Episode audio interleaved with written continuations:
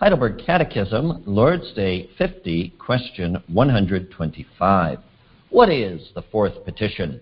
Give us this day our daily bread, that is, be pleased to provide for all our bodily need, so that we may thereby acknowledge Thee to be the only fountain of all good, and that without Thy blessing neither our care and labor nor Thy gifts can profit us, that we may therefore withdraw our trust from all creatures and place it alone in Thee.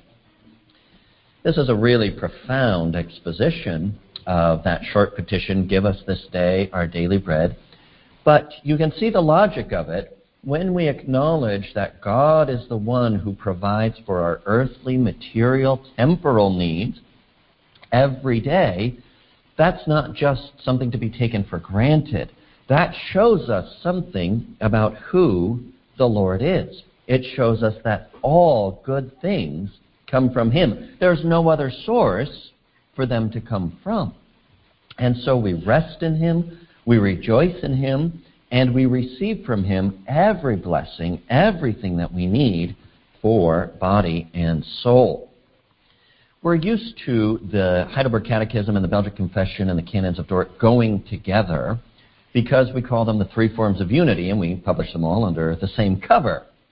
But of course, they were actually composed separately, and the Belgic Confession was composed before the Catechism. And as far as I know, the authors of the Catechism did not draw on the Belgic Confession in carrying out their work. And so it's very striking. It shows you that this was something that was in the air.